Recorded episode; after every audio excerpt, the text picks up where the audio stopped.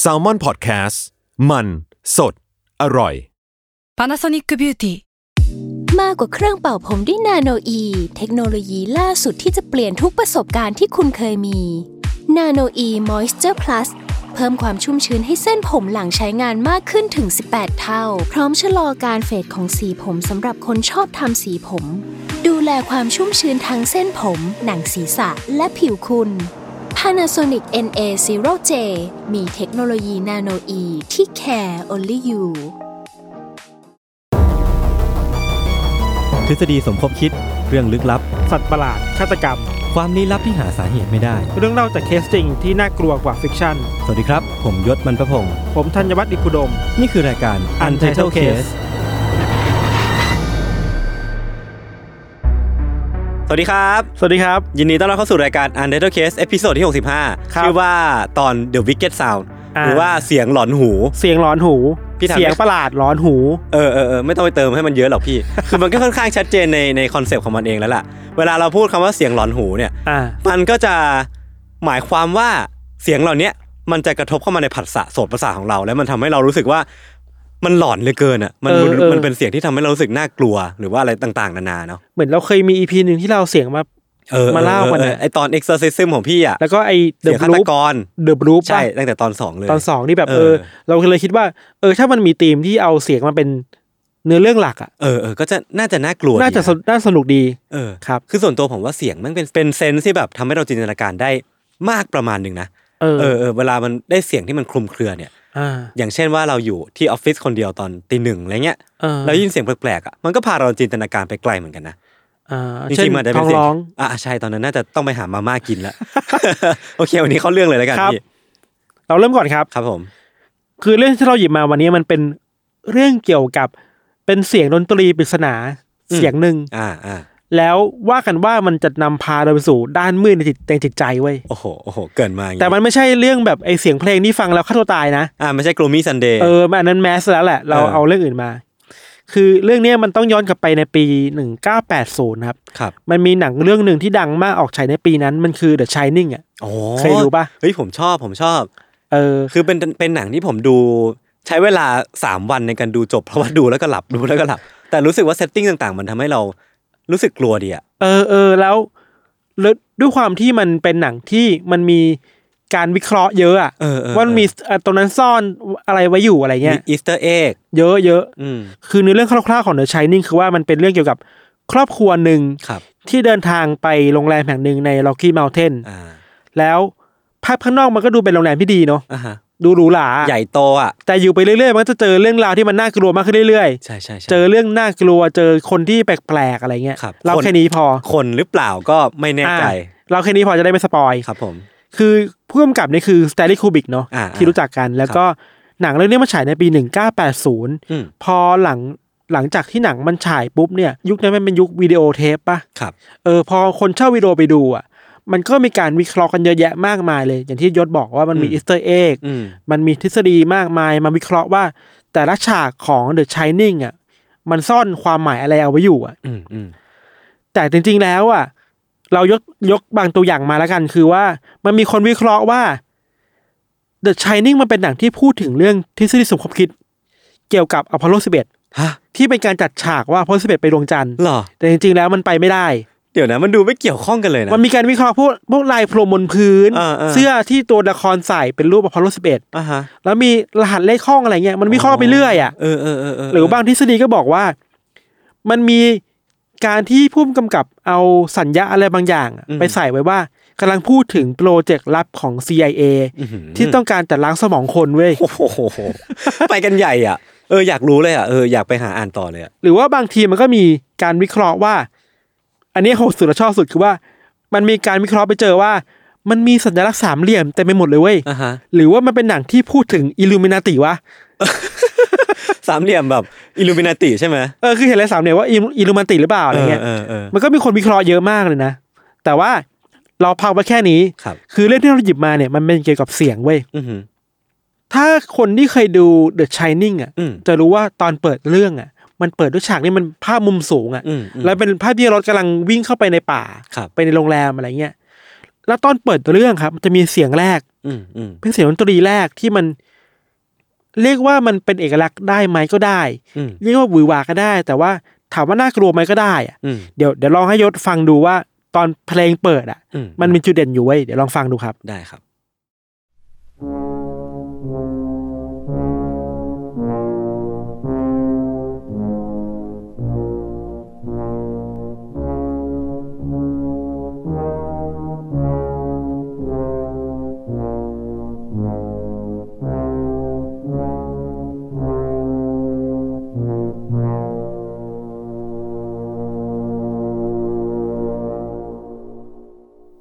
อืมประมาณเนี้ย อืมอืมอืม ฟังแล้วรู้สึกยังไงไหม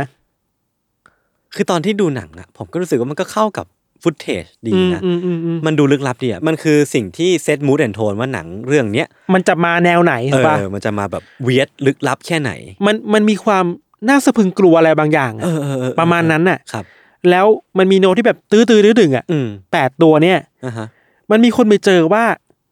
เฮ้ยนอกจากเดอะชายนิ่งอ่ะ เออ ในหนังเรื่องอื่นของฮอลลีวูดอ่ะ เออ ที่ผ่านมาหรือหลังจากนั้นอ่ะ มันมีโน้ตตัวแบบเนี้ย ตื้อดื้อดื้อดึงเนี่ย เออ เยอะมากเกือบร้อยเรื่องอ่ะ อ่าฮะ แล้วทุกครั้งที่มันมีเสียงนี้เกิดขึ้นอ่ะ มันจะมีโศกนาฏกรรมเกิดขึ้นเว้ย อ๋อเออ ก็คือเหมือนเป็นเสียงที่เป็นตัวแทนของโศกนาฏกรรม มีมากไปกว่านั้นอีกว่า บางคนวิเคราะห์กันว่า หรือว่ามันเป็นรหัสลับอะไรบางอย่าง เออ ที่ผู้กำกับฮอลลีวูดอ่ะ ทุกคน ทุกคนตั้งใจใส่ไว้หรือว่าซ่อนไว้ เอ เพื่อ อเออ บอกอะไรกับพวกเราอ่ะ อ่าฮะ มันมีทฤษฎีว่าไอเสียงตื้อดื้อตื้อดึงตื้อดื้อตื้อดึงแบบเนี้ย อืม มันอยู่ในเรื่อง Star Wars ด้วยเว้ย เดี๋ยวนะ จริงเหรอ ในภาคอนิวโฮป เหรอ มันเป็นฉากที่ลุคสกายวอล์กเกอร์ออกมองออกไปแล้วเห็นศพของคนที่เลี้ยงดูตัวเองอยู่อะ เออเออ อันนี้เดี๋ยวลองให้ฟังดูว่ามันมีความคล้ายกันอยู่เว้ย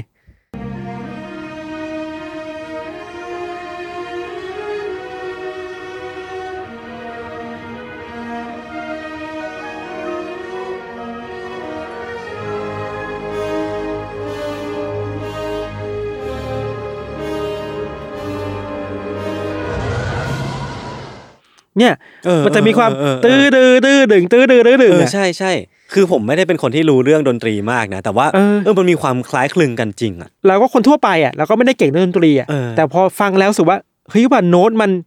มั โน้ตเดียวกันมันใกล้กันมากอ่ะ เออเออเออ คือไม่ได้มีแค่ Star War นะเว้ย ครับ มันยังมีบางอย่างเช่นอันเนี่ยอันต่อไปเป็นคนเจอจากหนังเรื่อง Close Encounter of the Third Kind ไม่เคยดูอ่ะ อันเนี้ยเป็นหนังนิฉายในปี 1977 อ่าฮะ เป็นหนังเกี่ยวกับมนุษย์ต่างดาวบุกมาโลกมนุษย์ เหรอ แล้วไอ้เสียงเนี่ยมันโผล่มาตอนที่จานบินอ่ะ อ่าฮะ โผล่เข้ามาในหน้าตัวละครน่ะ เออ แล้วตัวละครมีหน้าตาแบบสะพรึงกลัวตกใจอ่ะ อ่าฮะ เดี๋ยวลองฟังดูครับ มัน ได้ มีอันหนึ่ง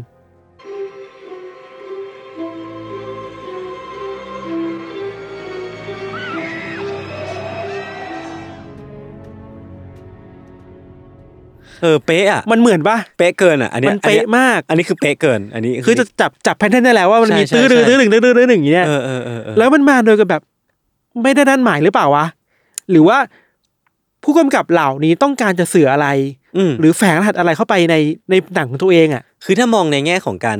เป็นโปรดักชันเฮาส์หรือว่า อืม การที่เราจะสร้างภาพยนตร์ขึ้นมา อืม ก็อาจจะคิดแค่ว่าเสียงเนี้ยมันสร้างอารมณ์ระทึกขวัญได้ดี ใช่ ผู้ผู้กำกับก็เลยเลือกที่จะมาใช้ หรือว่าถ้ามองในแง่ของ conspiracy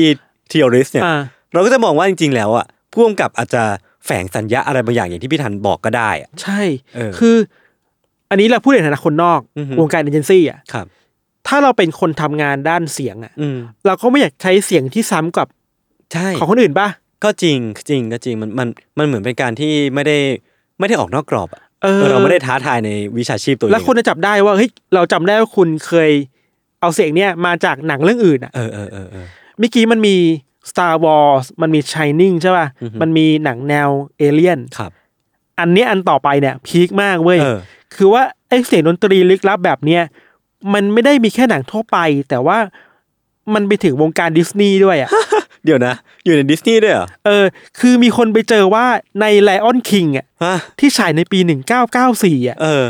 มันมีฉากหนึ่งสปอยไปว่ามันมีฉากฉากหนึ่งที่ตัวละครสำคัญตายอ่ะ อือฮึ แล้วลูกของตัวนั้นอ่ะ ต้องวิ่งหนีอ่ะ เออ ในสภาพที่ตื่นกลัวมากอ่ะ อ่าฮะ แล้วมันมีเสียงนั้นออกมาด้วยเวย เออ มากกว่านั้นนี่นะ นอกจากแล้วนี่คิงนะ ถัดมาในปี 1993 ครับ จูราสสิกพาร์ค เออ ในฉากที่ไดโนเสาร์มันพังพังรั้วออกมา อ่า แล้วคนกำลังวิ่งไปตามหาคนที่หายตัวไปอ่ะ มันก็มีเสียงนี้เหมือนกันเว้ย ตื้อดื้อดื้อดึงเนี่ยเหรอ อันเนี้ยชัดมาก เดี๋ยวเราฟังดูครับ อันนี้ของจูราสสิกพาร์คในปี 1993 ครับ Where's the other car? Where's the other car? Alan! Dr. Grant! Alan!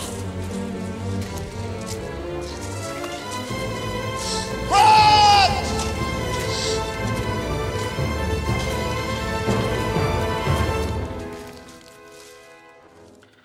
อีกแล้วอ่ะ เออเออเออเออเออ คือ คือมันเป็นโน้ตแบบ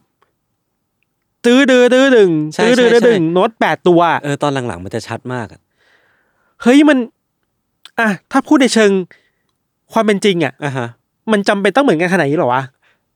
ก็ไม่ไม่จำเป็น แต่ว่ามันอาจจะเป็นแค่ reference ก็ได้ แต่ว่าผมว่ามันก็ไม่ไม่ควรจะเหมือนกันขนาดนี้อะเนาะ ใช่ปะ เออเออเออมันน่าจะมีวิธีอื่นในการสร้าง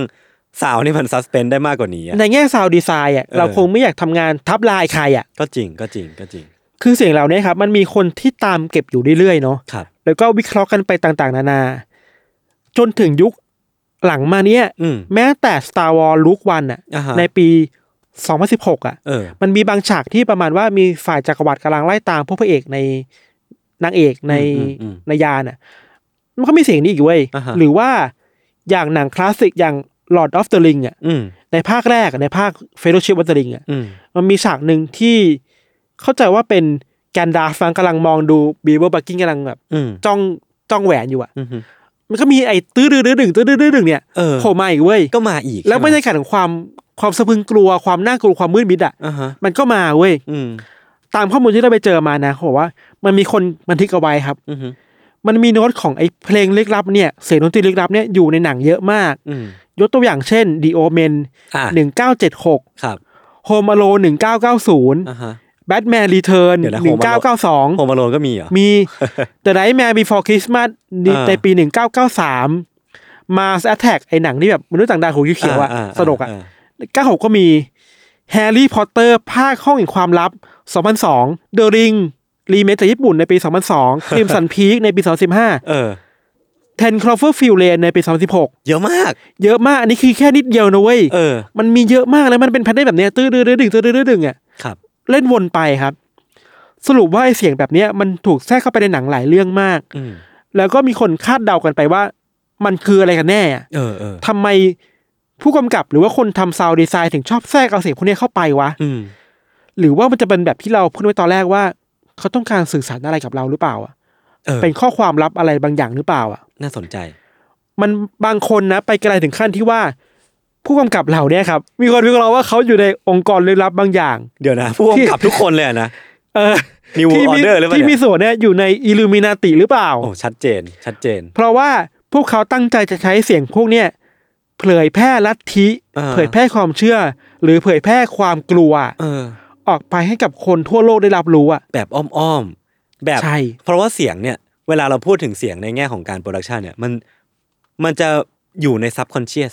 เออ เราไม่ได้แปลได้ตรงๆหรอก คน ว่า ไม่ได้รู้ตัวหรอกว่าเสพความรู้สึกแบบนั้นไปแล้วอ่ะ อย่างพวกเราเองผมว่าจากลิสต์หนังที่พี่ธันพูดมาเมื่อกี้ ก็น่าจะ 70-80%อ่ะที่ที่เราเคยดูเพราะมันเป็นหนังที่ดังมากๆ หนังแมสโคมาโลน เออ จูสิกพาร์กอะไรเงี้ย นั่นแปลว่า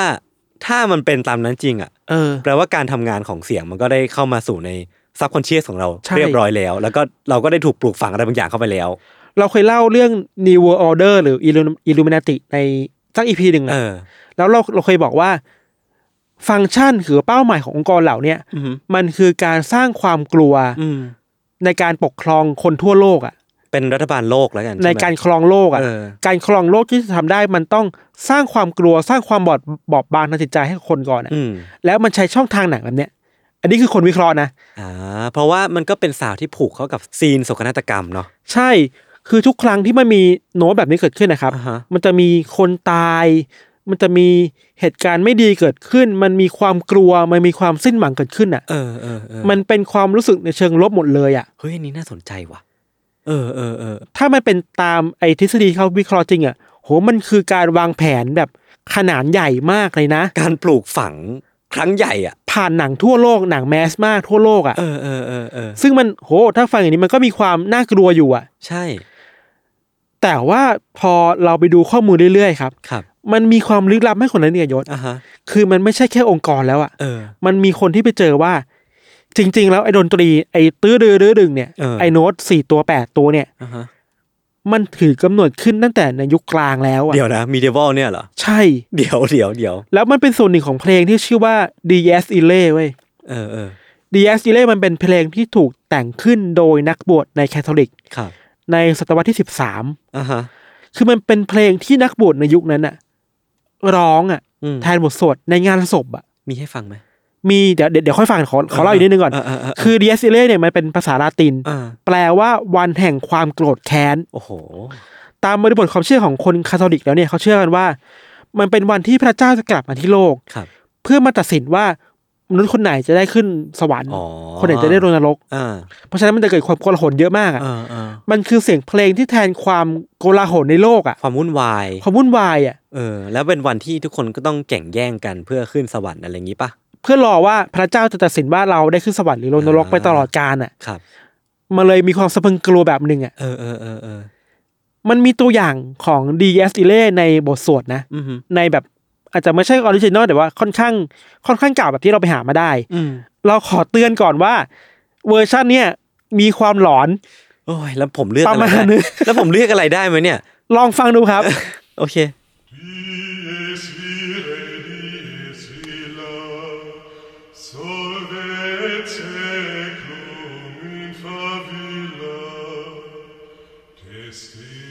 David cum sibilla Quantus tremor est futurus, quando iudex est venturus, cum tas stricte discussurus. คือตอนแรกอะมันจะแบบตื้อดื้อดื้อดึงอะ เออเออ ตอนเปิดหัวมา อ่าฮะ ซึ่งมันแพทเทิร์นเดียวกับที่เราเปิดให้ยศฟังตอนแรกอะ เออทำนองมันมีความ คล้ายกันมากอะ หลอนหูอะ เออคือเพลงเนี่ยครับ มันถูกกระจายไปในวงการศิลปะมากขึ้นเรื่อยๆในหลังจากยุคกลางเนอะแล้วก็จุดเปลี่ยนที่เราไปเจอมาเขาบอกว่าจุดเปลี่ยนมันอยู่ในปีหนึ่งแปดสามศูนย์ ครับ มันมีนักแต่งเพลงผู้ประพันธ์เพลง ชาวฝรั่งเศสชื่อว่าคุณลูอิสเฮกเตอร์เบริโอส อือหือ คุณคนนี้เขาเอาดีเอสเลมาทำใหม่ คือออริจินอลเนี่ยมันเป็นบทสวด มันมีเสียงพูดอ่ะ อ่ามีภาษาละติน เออ แต่เวอร์ชันเนี่ยเอาเนื้อร้องออกหมดเลย โอเค ผมไม่ค่อยอยากฟังเท่าไห ร่ ผมว่าน่ากลัวกว่าเดิม น่ากลัวอันนี้อันนี้อันนี้อันนี้เราไม่เปิดเพราะน่ากลัวเกินไป โอเคโอเค แต่ว่าเอาเนื้อร้องออกหมดเลย อ่า มีแค่ทำนอง เพราะฉะนั้นอ่ะไอ้ทำนองเนี่ยมันเลยเป็นสิ่งที่มันแมสขึ้นอ่ะ เออเออเออเออ แล้วในบริบทในยุคนั้นของคนที่เอามาใช้ใหม่ครับ อืม เขาไม่ได้ใช้แค่ในงานศพแล้วอะ่ะ อือฮึ เขาเอาไปใช้ในงานทั่วไปแล้วอะ่ะ อืม คือไม่ได้อยู่แค่ในศาสนาจักรอะ่ะ อ่าฮะ คือตามเรื่องราวเนี่ยเขาบอกว่ามันเป็นเพลงที่เขาแต่งมาจากแรงบันดาลใจในเรื่องราวที่บอกว่า มีผู้ชายคนหนึ่ง อืม ฆ่าเมียตัวเอง แล้วฝันว่าเมียที่เขาฆ่าไปอะ่ะฟื้นคืนชีพกลับมาเป็นแม่มดอะ่ะ อุ้ยน่ากลัว เพื่อมาล้างแค้นเขาอะ่ะ เออมันแต่งขึ้นด้วยเซนส์แบบนั้นอ่ะ เออเออเออ มันเลยมีเส้นของความน่ากลัวความ มันหนีไม่พ้นความลึกลับอ่ะ เออ ความสยองความตายอ่ะ โศกนาฏกรรมแล้วกัน เออ คือทีนี้มันไม่ได้แค่งานศพแล้วไง มันแมสขึ้นอ่ะ อืม แล้วคนก็เอาไปใช้มากขึ้นเรื่อยๆเว้ยใช้ DSLA นี่มากขึ้นเรื่อยๆเว้ยมันมีการวิเคราะห์ของ Vox อ่ะ ครับ สำนักข่าว Vox อ่ะมันไปไกลขนาด Vox โอ้ เอมา ขนาด เอมาทำ บ็อกซ์มานั่ง เอามันสรุปอ่ะ ดีโค้ดกันแล้วอ่ะ เขาไปสัมภาษณ์ผู้เชี่ยวชาญด้านดนตรีคนหนึ่ง อ่า เขาให้คอมเมนต์มาว่าปัจจัยหนึงที่ทำให้ DSLA มันถูกนำมาใช้แบบกว้างขวางมากขึ้นอ่ะ อือฮึ เพราะว่ามันเติบโตมากับพวกภาพยนตร์เงียบอะ อ่า คือหนังเงียบในยุคแรกๆ คือ มันไม่สามารถพูดอะไรได้หรือวะ เออ ในการทำหนังยุคแรกๆอะ ก็ มั ต้อน งมี เงียบอะ ใช้เพลงประกอบ แล้วเพลงประกอบที่มันสื่อถึงความรู้สึกหวาดกลัวเศร้าน่ากลัวสุดอะมันคือ d s เ a นี่แหละ โอ้โห แล้วมันก็ถูกใช้มาเรื่อยๆอะ เออ นอกจากนั้นนะครับ พอพอมันถูกใช้ในวงการหนังมาเรื่อยๆอะ อือฮึ มันก็มีคำถามว่าเฮ้ยแต่ว่าทำไมโน้ตพวกเนี้ยไอ้ตื้อดื้อดื้อดึงตื้อดื้อดื้อดึงเนี่ย มันทำให้เราหวาดกลัวได้ขนาดนี้วะ เออ นั่นสิ มันมีเหตุผลทางวิทยาศาสตร์ไหม คือโอเคแหละ มันไม่ใช่ในเชิงล้างสมองแบบพวก อืม บางคนที่มันบอกว่าเป็นทฤษฎีแปลกๆอ่ะ อ่า แต่ว่ามันมีคนพูดในเชิงเชิงทฤษฎีดนตรีครับว่า อันนี้เราไม่มั่นใจว่าถูกหรือเปล่านะคือว่าไอ้โน้ตตื้อเรื่อยๆเนี่ย มันถูกจัดกลุ่มอยู่ในไมเนอร์ไมเนอร์โหมดอ่ะคือเขาพูดอย่างนี้ว่า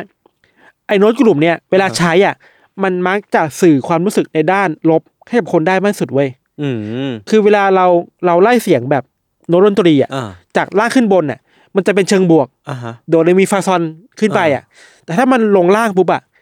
มันจะล อาร บ มณ์ มากกว่า คล้ายว่าอารมณ์มันจะดิ่งลง เออ แล้วไอไอเดียสเอเลเนี่ยมันไปเอาตรงกลางมาเว้ย อ่า แล้วตรงกลางไม่ได้ไปไหนอ่ะ มันมี มันแค่ ความ เล่นซ้ำอ่ะ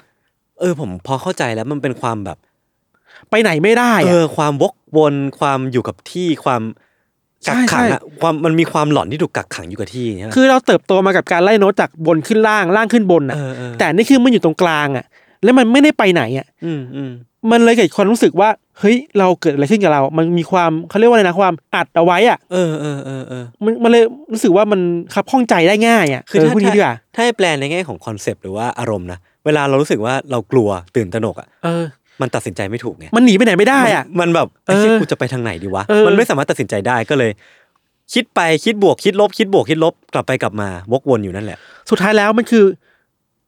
ประสาทสัมพันธ์ของเราอ่ะ เออเออเออ มันมันต้องการหาทางออกอ่ะ เออ แต่เอาออกไปได้ไง เออเอออันนี้น่าสนใจอันนี้น่าสนใจ มันเลยทำให้เรารู้สึกกลัวได้อะว่ามันแบบเออเซตแบบนั้นนะครับ อ่าฮะ สรุปคือว่าสิ่งที่น่ากลัวที่สุดอะเราคิดว่าจากไอเดียสิเล่เนี่ยที่มันอยู่ในหนังมากมายเนี่ย มันไม่ได้อยู่ที่ตัวเพลงว่ะ เออ มันอยู่ที่ประสาทสัมพันธ์ของเรามากกว่าปะวะ ใช่ตัวเซนส์การรีเซพเตอร์ซาว เออ รีเซพเตอร์ของเราเลยอ่ะ คือเราถูกสร้างมาเพื่อแพทเทิร์นจากบนขึ้นล่างจากล่างขึ้นบนอะ อ่าฮะ เราไม่ได้ถูกสร้างมาเพื่อเข้าใจหรือว่าอยู่ได้กับความไปไหนไม่ได้อะแบบเนี้ยครับ อือฮึ แล้วเรื่องนี้ทำให้เราเห็นว่า ในแต่ละครั้งที่เราไปดูหนังอะยศ อืม เฮ้ยโอเคแหละ มันไม่ใช่ทฤษฎีสมคบคิดนะ อือฮึ แต่ว่าเราต้องรู้ไว้ว่าเราถูกหนังบงการได้นะเว้ย ใช่ใช่ใช่ใช่ ใช่ปะ ใช่ เราถูกหนังบงการความรู้สึกนึกคิดได้นะ อ่าฮะ คืออย่างชายนิ่งอ่ะมันเปิดมามันก็บงการเราแล้วนะว่า อืม มันเซตมูดให้เราในด้วยเสียงเพลงแบบเนี้ย อืม คุณจะเจออะไรในหนังเรื่องนี้อ่ะ อืม หรือว่าในแบบเอเลี่ยนอ่ะ ที่เราเปิด UFO อ่ะ อืม มันบอกได้เลยว่าคุณกำลังเจอกับความรู้สึกแบบไหนอ่ะ อืม ถ้าเปรียบที่ประชัดเจนก็คือว่า ถ้าเราดูหนังแล้วเราปิดเสียงอ่ะ อืม อันนี้เราแทบไม่รู้สึกอะไรเลยนะ ไม่อิน นึกปะ ไม่รู้สึกอะไรเลย แต่ถ้าเราเปิดเสียงปุ๊บเราจะรู้สึกว่าเอ้ยเราอินกับหนังเรื่องนี้ว่ะ อ่าฮะ เพราะฉะนั้นการบงการโดยความรู้สึกจากหนังอ่ะมันมีจริงๆอ่ะ ใช่ใช่ใช่ แล้วมันก็ไม่รู้พูดได้หรือเปล่าคือ มันกลับไปที่สิ่งที่เราคุยกันอ่ะ อือฮึ ถ้ามันมีคนที่ต้องการจะแบบครอบงำคนทั้งโลกอ่ะ ก็แปลว่าเขาทำสำเร็จแล้วนะ ก็ทำได้นะ เออเออเออ โอเคแหละมันอาจจะไม่ได้มีความตั้งใจในการครอบงำคนแบบอิลูมินาติอ่ะ อืม แต่ว่าเฮ้ยไอเสียงเพลงเหล่าเนี้ยดนตรีเหล่าเนี้ยมันเวิร์กเลยนะเว้ย อือฮึ เพราะฉะนั้นการที่จะบอกว่าเราสามารถบงการความรู้สึกคนทั้งโลกได้อะ อืม มันก็ทำได้จริงป่าวะ ใช่ อันนี้ผมเห็นด้วย คือในแง่ของที่พี่ธันบอกว่าเสียงมันบงการความรู้สึกคนได้อะ เออ อันนี้ในฐานะที่เคยทำโฆษณามาบ้าง อืม มันเป็นเรื่องจริงพี่คือคือพี่วิชัยแกก็จะบอกว่า เสียงเนี่ยมันทำให้คนคิดได้ว่าซีนตรงเนี้ยเราต้องการจะสื่ออะไร อืม อย่างเช่นว่าซีนต่างๆ ที่เราอยากให้มันอยู่ในบรรยากาศของร้านญี่ปุ่น มันก็จะมีการเอาร้านญี่ปุ่นจริงๆเข้ามาใส่ ซึ่งมันมันไม่สามารถเฟกกันได้อะมันเป็นเรื่องของ subconscious ซึ่งตัวอย่างที่เห็นได้ชัดมากที่สุดคือ in ear cinema อืม ของ ขายของนะ ไม่ได้ขายก็ก็คือของ s ซ m o n Podcast นี่แหละ คือมันก็ชัดเจนเลยว่าเสียงมันทำให้พรามิ่งอ่ะความคิดเราได้อะว่าซิตูเอชันหรือว่าเหตุการณ์ที่มันอยู่ข้างหน้าเราเนี่ย มันมันเป็นยังไงเนาะแต่พอกลับมาที่เรื่องของทฤษฎีสมคบคิดได้ไม่ทันอันเมื่อกี้เราพูดเรื่องอดีต แล้วก็อนาปัจจุบันไปแล้วนะ เออ คืออดีตอ่ะมันอาจจะมีการของของทำนองเพลงของ DS v i l l e อะไรนั่นใช่ไหม เออ ซึ่งมันก็ต่อยอดมาถึงปัจจุบัน ซึ่งมันก็แปลว่าถ้าหากในอนาคตอ่ะ ใครก็ตามที่อยู่เบื้องหลังโลก แล้วต้องการที่จะควบคุมโลกของเราอะ มันทำด้วยวิธีนี้ได้ป่าวะ ใช่เขากลับมาใช้เสียงนี้กับเราอีกอ่ะ เออ มันไม่มีอะไรที่จะทำให้เราหลีกหนีความรู้สึกที่จะเกิดขึ้น เออ จากการฟังเพลงนี้ได้เลยอ่ะ แล้วสื่อบันเทิงมันเป็นสื่อที่ย่อยง่ายอ่ะ เออ หนัง เออ โลงอ่ะ ใช่ มันย่อยง่ายเรา เราไม่รู้ตัวว่าเราถูกเสียงเพลงเหล่านี้บงการความรู้สึกอยู่อ่ะ เออเออเออเออ คืออย่างน้อยมันทำให้เราเข้าใจได้ว่าเฮ้ยทุกครั้งที่เรากำลังเสพสื่ออะไรบางอย่างอะ อือฮึ เราไม่ได้เสพมันอย่างเพียวๆนะ ใช่ใช่ มันมีการซ่อนเลนส์อะไรบางอย่างมากับหนังด้วยอ่ะ เออเออ โอเคแหละ มันอาจจะไม่ได้ตรงขนาดนั้นอ่ะแต่มันไปนไม่ได้สูงเว้ย อืม สุดท้ายแล้วเราเลยคิดว่าไอความน่ากลัวของไอดีเอสเเนี่ย อือฮึ มันคือว่ามนุษย์เราอ่ะยศเรามักจะไม่รู้ตัวนะ อืม ว่าเราถูกชักนำอยู่หรือเปล่าอ่ะ ใช่เราไม่ได้มีฟรีวิว อ่ะ เราไม่ได้รู้สึกว่าเอ้ย ชอบโฆษณานี้จังเลยจากการตัดสินใจของตัวเอง เราเวลาเราบอกว่าเรารู้สึกกลัว อ่าฮะ เราอาจจะไม่ได้กลัวเพราะสิ่งนั้นน่ะ เออ แต่เราถูกทำให้กลัว อันนี้ก็น่าคิด พูดพูดให้เข้าใจยากก็ได้ เออ คือว่า เออเออ มันเราไม่ได้กลัวด้วยตัวเราเองอะ อ่าฮะ แต่เราถูกทำให้กลัวมากกว่า ก็ก็น่าคิดเหมือนกัน เออ ผชบ มันเป็นแบบนั้นน่ะ มันเป็นแบบนั้นน่ะ อืม ก็ อืม คือเรื่องของเราก็ประมาณนี้ครับ เดี๋ยวพักฟังโฆษณาสักครู่นะครับ มากลับมาฟังเรื่องของโยแต่เบรกหน้าครับ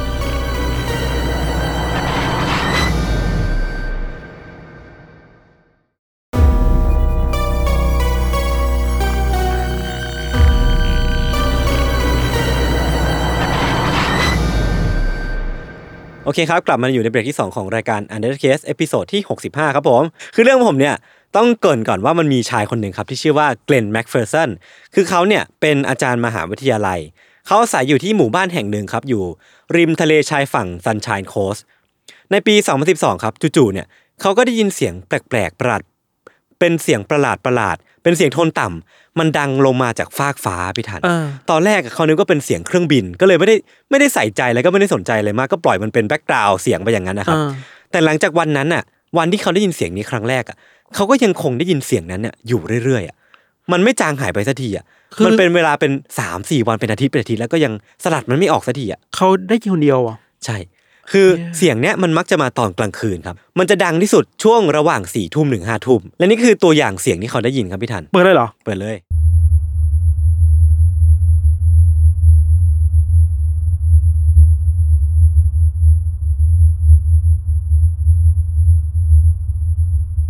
เออ เนี่ย มันจะเป็นเสียงประมาณนี้ไว้ยพี่ทัน ผมยังไม่ถามพี่ทันแล้วกันว่าพี่ทันฟังแล้วนึกถึงอะไร แต่พี่ทันลองนึกภาพว่าคุณพี่ทันเป็นคุณเกลนแม็กเฟอร์สันเนี่ย แล้วช่วงสี่ทุ่มถึงห้าทุ่มอ่ะเขาจะได้ยินเสียงเนี้ยดังมาจากฟากฟ้าทุกวันอ่ะ และในระหว่างวันไม่ว่าจะเป็นตอนกลางวันตอนขับรถตอนไปไหนมาไหนอ่ะไอเสียงเนี้ยมันก็ยังตามเขาไปอยู่ทุกที่อ่ะพี่ทัน คือไม่ได้มาตลอดเวลา เออ คือถ้ามาตลอดเวลาเราคงจะอธิบายได้ทางการแพทย์อะไรบางอย่าง ใช่ ป่วยหรือเปล่า มั มัน ดังเป็นช่วงๆดัง แต่ ไป นี่คื สั อก พัก มาแค่ช่วงเวลานี้ใช่ไหม ช่วงเวลาเนี้ยดังสุด แต่ว่าในช่วงท้องวันเนี่ยมันก็ยังมาแบบเบา อ๋อ ๆ คือมันมีช่วง แบบ พี เบา ค ๆมีช่วงพีคของมัน แล้วมาจากท้องฟ้าด้วยเหรอ ใช่ สิ่งที่ทำให้เขาเริ่มมั่นใจว่ามันไม่ใช่เสียงเครื่องบินน่ะพี่ คือเสียงมันไม่ยอมหายไปสักทีอ่ะถ้ามันเป็นเสียงเครื่องบินอ่ะ อ่ามั มันก็ต้องมีวันหายไปถูกป่ะ เออ ซึ่งวิธีที่จะทำให้มันเสียงเนี่ยมันหยุดลงอะครับก็คือต้องเปิดเสียงเพลงเบาๆกลบ หรือว่าแม้แต่การถอนหายใจเบาๆเนี่ยมันก็จะสามารถกลบเสียงนี้ได้ เออ ซึ่งมันก็ไม่ได้แปลว่าเขาเข้าใจว่าเสียงนี้มันมาจากไหนอะมันมันเป็นที่มามันคลุมเครือมากๆอะ เขาแค่แก้ปัญหาเฉพาะหน้า ใช่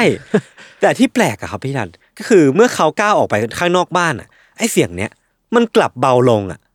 ทั้งนั้นที่เสียงมันมาจากฟากฟ้าเนี่ย เฮ้ย เขา น่า มา สนใจ เออเขาเป็นเพียงคนเดียวในบ้านที่ได้ยินเสียงนี้ คือเขามีครอบครัวแล้ว มีลูกแล้ว มีภรรยาแล้ว เออ แต่ไม่มีใครเลยที่ได้ยินเสียงนี้กับเขาอ่ะ เขาเป็นเพียงคนเดียวที่ได้ยินนะพี่ทัน เขาพยายามหาต้นตอของเสียงนี้ให้เจอ ไม่ว่าจะเป็นไมโครเวฟตู้เย็นเราเตอร์ เขาลองตัดตัดไฟทั้งบ้านแล้วอ่ะ อืม ก็ยังคงได้ยินอยู่อะ ปัญหาคือไม่ใช่ เออ เครื่องใช้แล้วแหละ ใช่ มัน มันคืออะไรกันแน่ เออ มันติดตามเขาไปทุกที่เลยพี่ทัน แม้แต่ตอนที่เขาขับรถไปไหนมาไหน มันทำให้เขาอยากรู้จักมันมากขึ้นก็เลย ลองไปเซิร์ช Google ดูครับว่า unusual low frequency humming noise เออ เขาก็พบว่ามีผู้คนอีกมากมายทั่วโลก บอกว่าได้ยินเสียงฮึมฮัมประหลาดเช่นเดียวกัน อืมอืมอืม มันมาจากทั่วโลกเลยนะ ไม่ว่าจะเป็นยุโรป เอา เออ อเมริกาเซาท์อเมริกา เอเชียเองก็มี ครับ มันมีชื่อเรียกด้วยครับว่า worldwide hum หรือว่าเรียกสั้นๆว่า the hum เดอะฮัม ฮัมก็คือ เสียงฮัมแล้วแหละ เสียงฮัมเพลง เออ ซึ่งพอเรานึกย้อนกลับไปเสียงนั้นอ่ะ มันคล้ายๆเสียงฮัมเพลงของใครบางคนที่ อยู่ข้างบนเราไปอีก เอเลี่ยนเหรอ ก็เป็นไปได้ อันนี้เดี๋ยวค่อยว่ากันในช่วงทฤษฎีแล้วกันครับ ครับ หลังจากนี้ไปผมขออนุญาตเปิดเสียงประกอบการเล่าไปคร่าวๆนะ ครับ เออ คืออย่างที่บอกไปอะครับเดอะฮัมเนี่ยมันเป็นเสียงที่ดังค่อนข้างที่จะสม่ำเสมอ มันจะเป็นเสียงต่ำแต่มันจะมีเสียงแบบสูงสูงๆแทรกมาบ้างนิดนึงอะมันคล้ายเสียงรถบรรทุกที่จอดทิ้งไว้ในลานจอดรถนะพี่ทัน ถ้าลองนึกภาพนะเวลาเราไปตามลานจอดรถอะ เออ เวลาได้ยินเสียงเนี้ยเราก็จะนึกว่ามันมีรถขนาดใหญ่ที่จอดอยู่เนาะ ส่วนใหญ่มันจะดังกว่าในตอนกลางคืน ซึ่งมันก็ไม่รู้เหตุผลว่ามันคืออะไรเนาะ เออ คนที่ได้ยินเดอะฮัมเนี่ยมีชื่อเรียกกันว่าฮัมเฮเ e อร์หรือว่าคนที่ได้ยินเสียงฮัม กลุ่มคนที่ได้ยินเสียงแบบนี้ ใช่ เหมือนกัน ซึ่งพวกเขาเนี่ยทั้งหมดเนี่ยจะไม่สามารถสลัดมันออกจากหูไปได้ ไม่ว่าจะไปไหนก็ยังคงได้ยินเสียงมันทุ้มก้องอยู่ในหัวเสมอเสมอ เนี่ยเราฟังอยู่เนี่ย แล้วก็สลัดไม่ได้แล้วนะ ใช่ก็มันเปิดอยู่ไง อ๋อแล้วครับ มันมีการกล่าวอ้างว่าอาการของคนของคนที่ได้ยินเสียงหำเนี่ยมันมีตั้งแต่นอนไม่หลับครับ ปวดหัว เวียนหัวมึนงง อาจไปถึงขั้นคลื่นไส้เลือดกำเดาไหลหรือว่าท้องเสีย แต่ว่าที่พีคสุดเลยพี่ทัน มันมีเคสหนึ่งในอังกฤษที่บอกว่า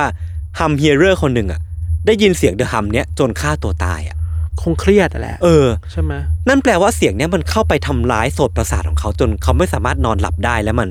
ทำให้บ่มเพาะความเครียดจนฆ่าตัวตาย เออเออ เราเรากับเราเราคิดว่ามันเหมือนเสียงแบบ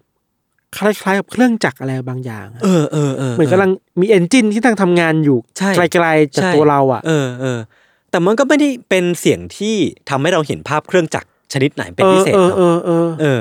สิ่งที่น่าสนใจและก็ลึกลับเป็นพิเศษของเดอะฮัมเนี่ยครับก็คือในปี 2012 เนี่ยคุณแม็กเฟอร์สันคนเดิมที่ผมเล่าไปตอนต้นเนี่ยเขาได้ทำ World Hum Map แล้วก็ดัตต้าเบสขึ้นมา ก็คือเขาอ่ะบันทึกสถานที่ผู้คนที่ได้ยินเสียงคำเนี่ยแล้วก็มารายงานในอินเทอร์เน็ตเนี่ยซึ่งมันมีเรคคอร์ดว่าเป็นพันๆคนทั่วโลกอ่ะ เชี่ย เป็นพันนี่คือแบบเกือบหมื่นอ่ะ เออ เขาบอกว่าอาจมีเพียงคน2-4%ถึงเปอร์เซ็นเท่านั้นนะครับที่สามารถได้ยินเสียงนี้ หรือว่ามีเพียง2-4%ถึงเปอร์เซ็นเท่านั้นน่ะที่ถูกเลือกที่จะได้ยินเสียงเนี้ย เสียงมันเลือกคนเหรอ ใช่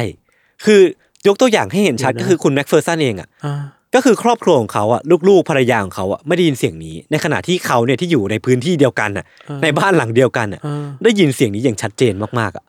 แล้วในแง่ที่อยู่กับ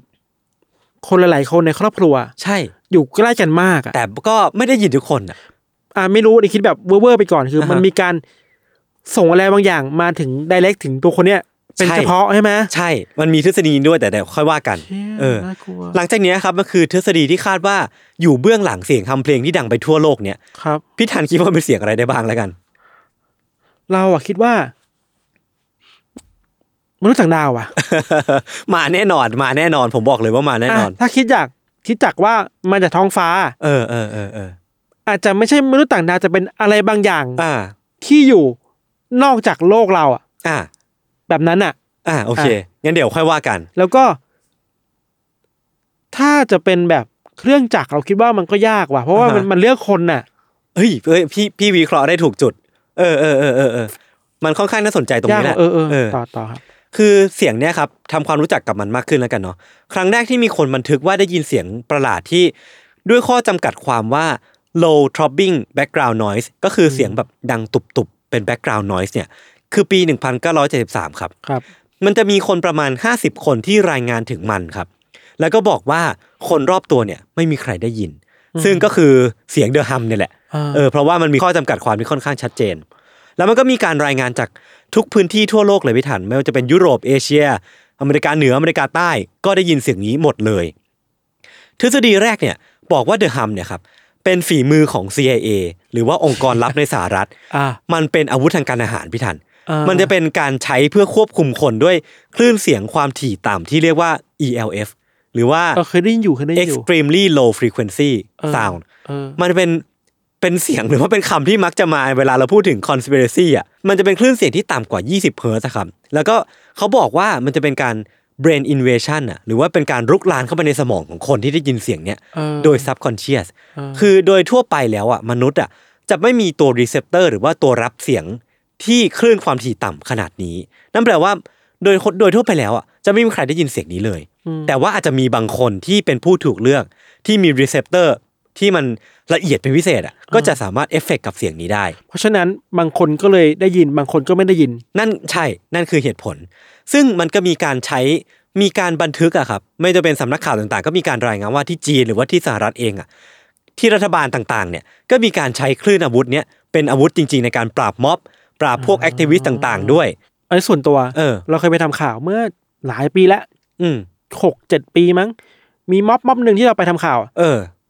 ตำรวจใช้เสียงแบบเนี้ย เออ เขาเรียกว่าเป็นกลกลวิธีในการปราบม็อบอะ เออ มันเป็น เสียง การ วีวีวีวีน่ารำคาญมากเลยมัน เออเออ มันทำลาย เออ ประสาทมากเลยเว้ย ใช่ มันน่ากลัวนะ ผมว่ามันอาจจะเป็นกรณีเดียวกันพี่ แต่ว่าอันนั้นมันคือมันแมสไง ใช่ มันไม่ได้เลือกคนไง แต่อันเนี้ยมันคือการปล่อย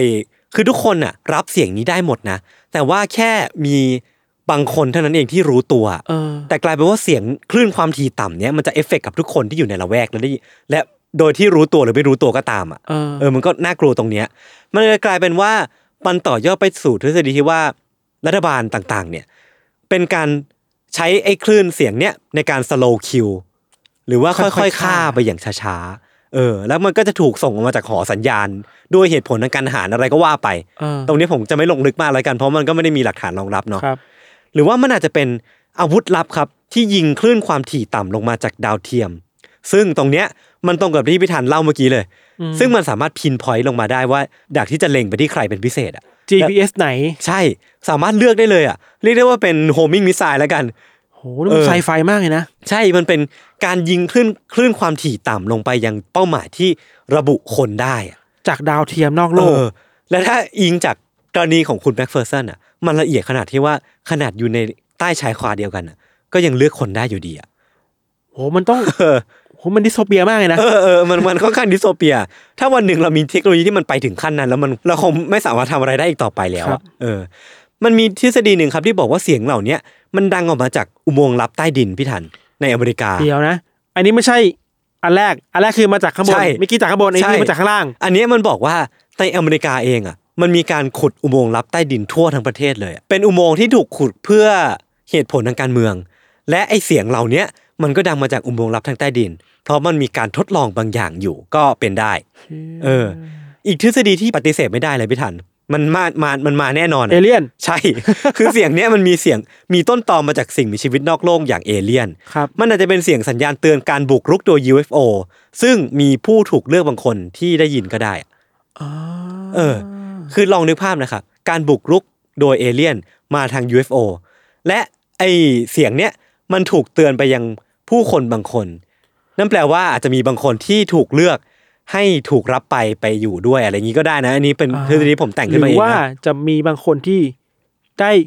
เอาตัวรอดก่อน เออบ าง ใช่ คนหนีได้ บางคนหนีไม่ทัน เออ มันมีลัทธิที่ชื่อว่า Heaven's Gate อะ เออเออเอ เอออเออเออ ก็ไปอ่านในหนังสือได้นะ เมื่อกี้ที่เล่าไปเมื่อกี้เป็นทฤษฎีปั่นๆแล้วกัน ต่อไปเนี้ยคือทฤษฎีที่อิงหลักความเป็นจริงครับ ครับ จุดเริ่มต้นการศึกษาเรื่องนี้อย่างจริงจังอะครับ คือ มันจะมีงานวิจัยในปี 2004 พิธาน ของนักวิจัยคนหนึ่งที่มีชื่อว่าเดวิดเดมิงซึ่งก็เป็นหนึ่งในฮัมเฮียริงฮัมเฮียเรอร์เหมือนกัน หรือว่าคนได้ยินเสียงเดอะฮัมเนี่ยเหมือนกัน แต่ว่าเขาก็ไม่ได้ไม่ได้คำตอบแล้วก็ยังหาไม่เจอว่าอะไรคือสาเหตุกันแน่นะครับ บอกเพียงว่าปรากฏการณ์เนี้ยเกิดขึ้นครั้งแรกแรก ๆ ในปี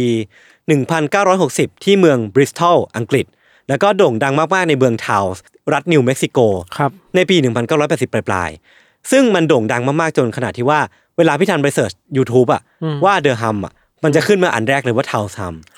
ของเมืองนี้ ของเมืองนี้ ซึ่งมันเป็นปรากฏการณ์ที่โด่งดังมากๆ ค ค รั รับ บและเสียงที่ผมเปิดไปตอนต้นรายการเนี่ย อืม ก็คือเสียงที่มาจากเมืองทาวส์นี่แหละ อ่า เออ มันมีความพยายามเชื่อมโยงกับเสาสัญญาณมือถือ แต่ว่าในปี 1960อะที่มีคนได้ยินเสียงเดอะฮัมเนี่ยครั้งแรกอะตอนนั้นอะมันยังไม่มีเสาสัญญาณมือถือ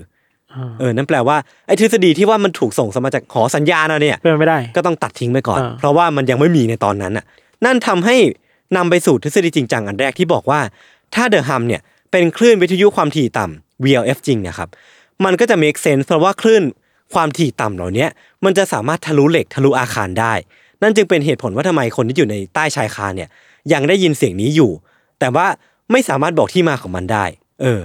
แม้โดยปกติแล้วอ่ะเราจะไม่ได้ผลกระทบหรือว่าได้ยินคลื่นความถี่ต่ำเหล่านี้ครับ แต่มันก็มีบางการวิจัยที่บอกว่าร่างกายของคนบางคนเนี่ยมีรีเซพเตอร์ที่สามารถรับความถี่ต่ำเหล่านี้ได้อยู่ แล้วก็ตีความสัญญาณออกมาเนี่ยออกมาเป็นเสียงที่ทำให้สามารถทำให้เราเครียดกังวลหรือว่ากัดฟันคลื่นไส้หรืออ้วก หรือว่ามีอาการเครียดได้อะเออ แต่ไม่ว่ายังไงครับ มันก็จะน่าจะต้องมีต้นต่อที่ว่าอะไรกันแน่ที่เป็นตัวสั่นสะเทือนอะ ต้นทางของเสียง ใช่ มันเป็นคลื่นความถี่ต่ำหรือว่าเป็นคลื่นอะไรก็ไม่รู้อ่ะ แต่อย่างไรก็ตามมันต้องมีต้นต่ออเสียงมันคือคลื่น เพราะฉะนั้นมันต้องมีตัวที่มันสั่นสะเทือน อืม และอะไรกันแน่ที่เป็นอ็อบเจกต์หรือว่าเป็นวัตถุ หรือว่ามันอาจจะเป็น เครื่อง ยาน ยิง พาหนะ เครื่อง อะไร ส่ง ไม่เออ อะไรกันแน่ที่มันเป็นตัวต้นต่อนะครับ ครับ แต่ว่าไม่ว่าจะเป็นอะไรก็ตามอ่ะ เสียงที่มันส่งออกมาหรือว่าตัวต้นทางเนี่ย มันจะเป็นตัวที่มันเสถียรมากๆอ่ะ เพราะว่ามันเป็นเสียงที่มันดังไปทั่วโลกอะพี่ทัน มันถูกส่งออกไปยังพื้นที่ต่างๆ ทั่วโลก และมันกินบริเวณกว้างมากเป็น 10 กิโลเป็นร้อยๆกิโลอ่ะ มันต้องเป็นอ็อบเจกต์ที่ใหญ่มากๆเลยนะถ้ามันเป็นจริงอ่ะเออ นั่นทำให้ทฤษฎีเนี้ยคนก็ยังไม่ได้ยอมรับมาก เพราะว่าการที่เราจะหาต้นต่อของเสียงที่มันหนักแน่นหรือว่าเสถียรขนาดเนี้ย มันดูเป็นไปได้ยากมากๆอ่ะเออแต่ทีเนี้ยครับ หากอ้างอิงจากบทความของ The Guardian น่ะซึ่งเขาบอกว่ามันมีการทดลองที่ ให้คนที่ได้ยินเสียงเดอะฮัมเนี่ยมาอยู่รวมกัน แล้วก็ให้กดเมโลดี้ของเดอะฮัมที่ได้ยินพร้อมกันเนี่ย ไม่มีใครกดตรงกันเลยพี่ทัน ไม่ถึงยังไงนะ นั่นแปลว่าเดอะฮัมเนี่ยที่เราเชื่อเชื่อๆกันว่าน่าจะมีเดอะฮัมเดียวเนี่ย อ่า มันอาจจะมีเดอะฮัมหลากหลายทำนองก็ได้อะ อ๋อ จากเดอะฮัมอาจจะเป็นเดอะฮัมเอสก็ได้ เพราะว่ามันมีหลากหลายทำนองแล้วทุกคนได้ยินไม่เหมือนกันนะพี่ทัน มันมีการบันทึกว่าคนหนึ่งอะครับ ได้ยินเสียงเดอะฮัมเป็นคล้ายรถบรรทุกจอดนิ่งๆ อย่างที่ผมได้เล่าไป คนหนึ่งได้ยินเสียงเดอะฮัมเป็นเพลงเฮฟวี่เมทัลเป็นเมโลดี้ขึ้นลง บางคนได้ยินเสียงเดอะฮัมเป็นเสียงแบบเสียงโสดประสาทที่มันเสียงสิความถี่สูงอะนั่นแปลว่า เสียงเดอะฮัมอะมีหลากหลายเสียง และนั่นทำให้สาเหตุของเดอะฮัมอะอาจจะมีหลายสาเหตุก็ได้อะ ก็เป็นไปได้ เออ ถ้าเรายังคงอยู่ที่ว่าเดอะฮัมเนี่ยเป็นเสียงที่ดังมาจากข้างนอก เป็นเสียงที่มาจากฟากฟ้า เป็นเสียงที่ดังมาจากรถบรรทุกหรือว่าอะไรก็ตามอะครับแม็กเฟอร์สันหรือว่าผู้ชายคนแรกที่ผมเล่าถึงเนี่ย บอกว่าตัวการเนี่ยอาจจะมีดังนี้ครับเดอะฮัมเนี่ยมันอาจจะเกิดมาจากการจราจรอันอันรวดเร็วบนทางด่วนเดอะฮัมมันจะเกิดมาจากการขุดเหมือง การสัญจรบนท้องฟ้า สถานีจ่ายไฟฟ้าหรือว่าอุตสาหกรรม ทั้งหมดทั้งมวลอ่ะอาจเป็นตัวการก็ได้ อ่า เออ แต่ว่าอย่างไรก็ตามครับ เขาเชื่อว่าตัวการที่แท้จริงของเดอะฮัมเนี่ย อาจจะไม่ใช่อุปกรณ์ภายนอกพี่ทัน เป็นข้างในมนุษย์เราเหรอ ใช่ มันคือสิ่งที่สร้างมาจากภายในของเรานั่นแหละ เออน่าสนใจ มันนำไปสู่ทฤษฎีที่ว่าเดอะฮัมเนี่ยอาจเกิดขึ้นจากสิ่งที่อยู่ภายใน ซึ่งมันมันมีทฤษฎีที่อยู่ในสับเซตอยู่อีกเยอะแยะมากมาย อย่างเช่นว่ามนุษย์บางคนเนี่ยอาจมีตัวรับสัญญาณเตือนภัยเช่นเช่น สัตว์บางชนิดมี คือพี่ทางเคยได้ยินไหมว่าพังคาวหรือว่านกบางตัว อืม จะสามารถสัมผัสได้ว่าจะมีแผ่นดินไหวเกิดขึ้นอ่ะแล้วมันก็จะอพยพหนีไปก่อนอ่ะ หูมันดี ใช่ หรือว่าอะไรก็ตามอ่ะ มันเป็นเซนส์เลยเว้ยพี่ ซึ่ง อ่า ถ้า อ่าอ่า เราพูดว่ามนุษย์บางคนเนี่ยมีเซนส์นั้นอ่ะเดอะฮัมอาจจะเป็นตัวเตือนก็ได้อะ ว่ามันจะมีอะไรเกิดขึ้นกับโลกเรา ใช่ และมันก็เลย make sense ว่ามีเพียง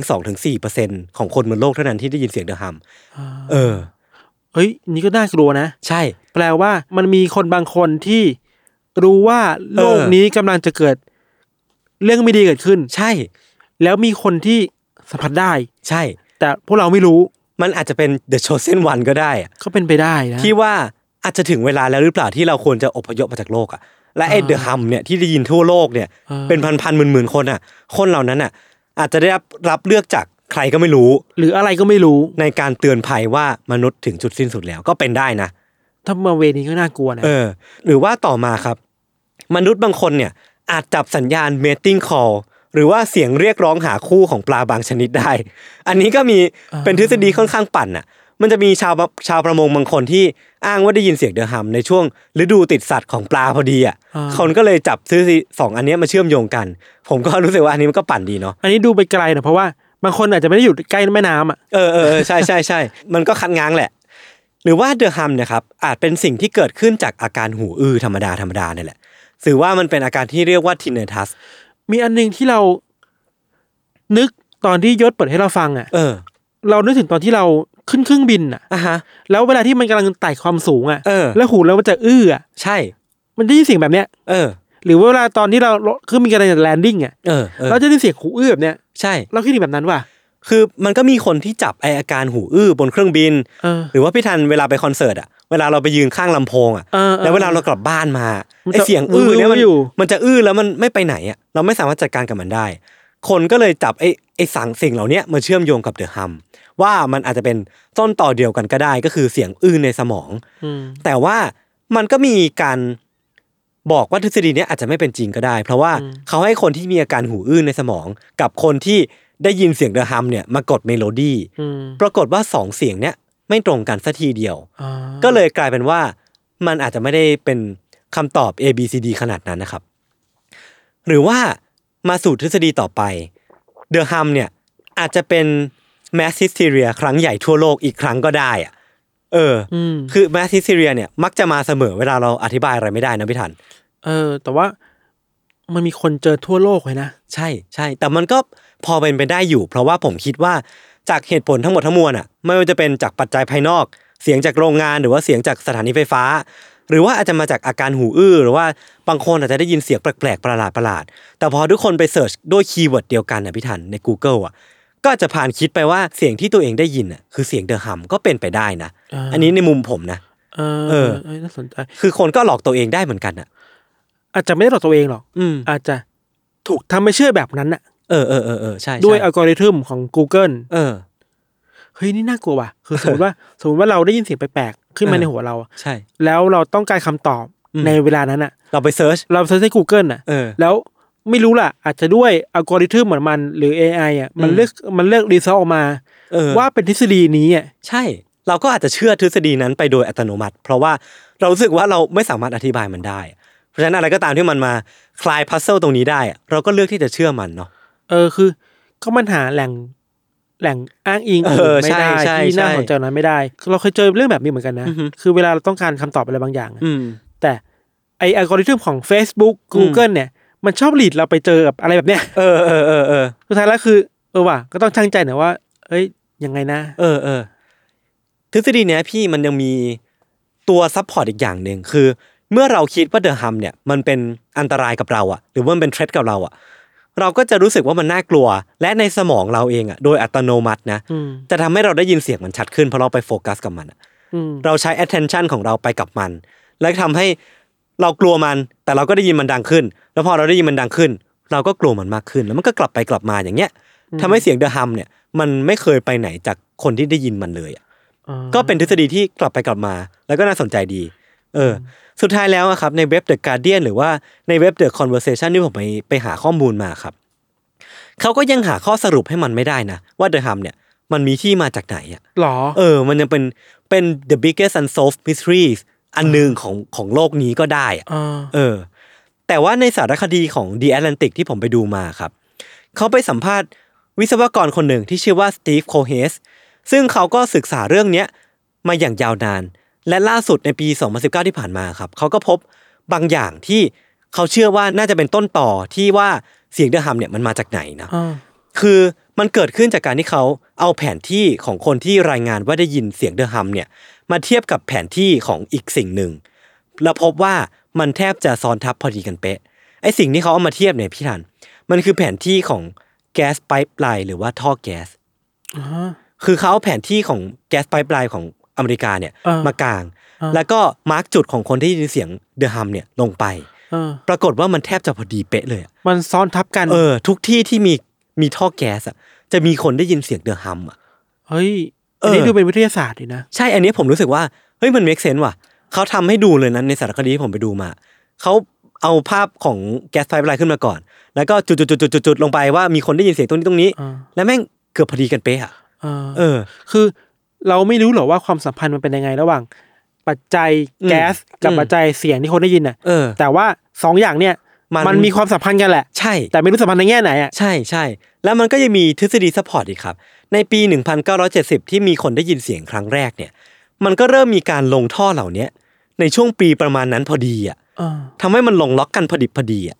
เออ ก็เป็นไปได้นะพี่ฐานอันนี้สำหรับผมนะ แล้วก็อีกเว็บหนึ่งครับใน NPR เนี่ยบอกว่าช่วงเนี้ยชาวแคนาดาเมืองออนทาริโอเนี่ยที่อยู่ติดกับมิชิแกนเนี่ยครับที่เคยได้ยินเสียงเดอะฮัมมาตลอด แล้วก็มีการรายงานว่าได้ยินเสียงเดอะฮัมตลอดเนี่ยช่วงเนี้ยมันกลับไม่มีการรายงานเลยพี่ธานเดาว่าเพราะอะไร พอลือท่อไปเหรอ ไม่ใช่ ใกล้เคียง เพราะว่าช่วงเนี้ยมีโควิด และทุกโรงงานน่ะมันหยุดหมดเลยเว้ย อ่า เออ สุดท้ายแล้วอ่ะ อ่า เสียงเดอะฮัมที่ทุกคนได้ยินกันอ่ะและคิดว่าเป็นเสียงเดอะฮัมอ่ะไม่งจะเป็นแค่เสียงของโรงงานที่อยู่ในเมืองนี้ก็ได้อ่ะ เออ ก็เป็นไปได้นะ เออ เออ แล้วคนก็คิดกันไปเองว่าเสียงโรงงานที่เขาได้ยินอ่ะ พอไปเซิร์ช Google เนาะก็อาจจะเป็นเสียงเดอะฮัมแล้วก็คิดกันไปเองว่ามันคือเสียงเดอะฮัมอะแล้วพอโควิดทุกอย่างมันหยุดอ่ะเมืองก็กลับมาเงียบสงบอีกครั้งหนึ่งอะครับ อืม เออ สุดท้ายแล้วอ่ะ เสียงประหลาดที่มันหลอกหลอนคนทั้งโลกอ่ะ มันก็อาจจะถูกสร้างมาจากพวกเรากันเองก็ได้นะ ถ้ามองในมุมเนี้ยนะ เออ แล้วก็สุดท้ายแล้วผมได้ข้อสรุปโดยตัวของผมเองอะครับ ในยุคสมัยเนี้ย ความเงียบอ่ะ คือสินค้าราคาแพงที่เราต้องจ่ายเพื่อที่จะแลกมาเนาะ อืม เพราะว่าขนาดที่ว่าเราอยู่ในบ้านอ่ะ เราอยู่ในบ้านของตัวเองอ่ะ เรายังไม่สามารถสลัดเสียงเดอะฮัมนี้ออกไปจากหัวได้ อืม และกลายเป็นว่าเราไม่สามารถหาพื้นที่ที่มันเงียบสงบของตัวเองได้อย่างแท้จริง ในโลกที่มันอุตสาหกรรมมันเจริญก้าวหน้าไปขนาดนี้เนาะ ความเงียบราคาแพง เออเออเออเออพี่ทางเคยได้ยินไหม อืมเราพูดยากว่ะ เออผมก็พูดยากเหมือนกัน ไป อะ แมชได้กับหลายอย่างที่เราเคยเจออะ ใช่ น ใช่ แต่เรา ใช่ ไม่ได้เจอตลอดเวลาไงอย่างเช่นบอก เออ ขึ้นเครื่องบิน หรือแบบ เวลาเราอยู่ในห้องเงียบๆอ่ะ อือฮึ แล้วเป็นเสียงวิ่งวิ่งในหูอะ อืม เคยได้ยินปะ เคยได้ยินเว ห้อ ลาง เงี ที่ ยบ เงียบเกินไปอ่ะ เออ ก็เป็นไปได้ เออ แต่ว่าผมก็ไปอ่านมาว่า ผมก็กลัวเหมือนกันว่าตัวเองเนี่ยเคยเป็นทำเฮียเรอร์หรือเปล่า แต่ผมก็ไปพบมาว่าคนที่ได้คนที่เป็นทำเฮียเรอร์เนี่ย มันมีคุณสมบัติอย่างหนึ่งที่มันพิเศษมากๆคือ เขาจะไม่สามารถสลัดเสียงเนี้ยออกจากหัวได้เลยอะคือมันจะยังคงอยู่กับเขาไม่ว่าเขาจะไปไหนมาไหนอ่ะ ขับรถไปไหนมาไหนหรือว่าเข้าห้าง อยู่บ้าน ก็ยังคงอยู่กับเขาตลอด มันจะเป็นเสียงที่แบบดังมากๆ แล้วก็กินพื้นที่ในสมองเขาจนสร้างความเครียดอ่ะ สร้างความกดดัน บางทีก็อาจจะฆ่าตัวตายก็ได้ เคยมีในไทยด้วยเหมือนกันนะ ใช่ใช่ใช่ คน มี ที่ ได้ยิน บอกว่าเขาได้ยินเสียงในหัวแล้วแบบ มีสัญญาณแบบเนี้ย อืม เราเราเคยไปเจอมามันเขามีกลุ่มกลุ่มหนึ่ง อือหือ มีคนในกลุ่มนั้นเป็นพันมั้ง อือหือ หรืออาจจะเป็นหมื่นด้วยซ้ำจำตัวเลขไม่ได้ แต่หลาย ๆ คนมาเล่าประสบการณ์ในกลุ่มตัวเอง ในกลุ่มนั้นใน Facebook ว่า อืม พวกเขาได้ยินเสียง ไอ้สิ่งเนี้ย เออ ว่ามันมีการส่งสัญญาณอะไรบางอย่าง คือมีบางคนเชื่อว่าเขาถูกเพื่อนบ้านน่ะ อืม ใช้เครื่องอุปกรณ์อะไรบางอย่าง เออ อันนี้พี่ทันเคยเล่า ใช้เครื่องอุปกรณ์อะไรบางอย่าง ส่งเข้ามา เออ เพื่อทำร้ายเขา เฮ้ยหรือว่ามัน เพื่อ จะ บอกให้เขาฆ่าตัวตายอ่ะ หรือมันจะเป็น เดอะฮัม เออ ก็ ใน เป็น เวอ ไป ร์ชัน ได้ ไทย นะ ก็เป็นไปได้ เออเออขนลุกเลย คือเราคิดว่าเรื่องเนี้ยมันมีคนที่ได้ยินเสียงแปลกๆในหัวจริง จริง ๆ มีแน่ คื น อ อน ๆ อย่างในไทยอ่ะเราพูดได้คือว่า เคยมีแม้กระทั่งเขาไปยื่นร้องเรียนกับกสทชอะ อ่ะฮะ กับรัฐบาลหรือสามว่า เออ เฮ้ยมาช่วยเขาหน่อยเขาไม่ไหวแล้วอ่ะ เออเออเออ คือเขาได้เสียงนี้จริง ๆ นะ อ่ะฮะ แต่เคยมีประมาณสักสองสามปีที่แล้วมันก็มีแบบ พวกข่าวทีวีหลาย ๆ ช่องอะ เออ ทำเรื่องนี้จริงๆจริงจังมากเลย อ่ะฮะ มีการเชิญนักวิศวกรรม วิศวกรนั่นแหละ อ่า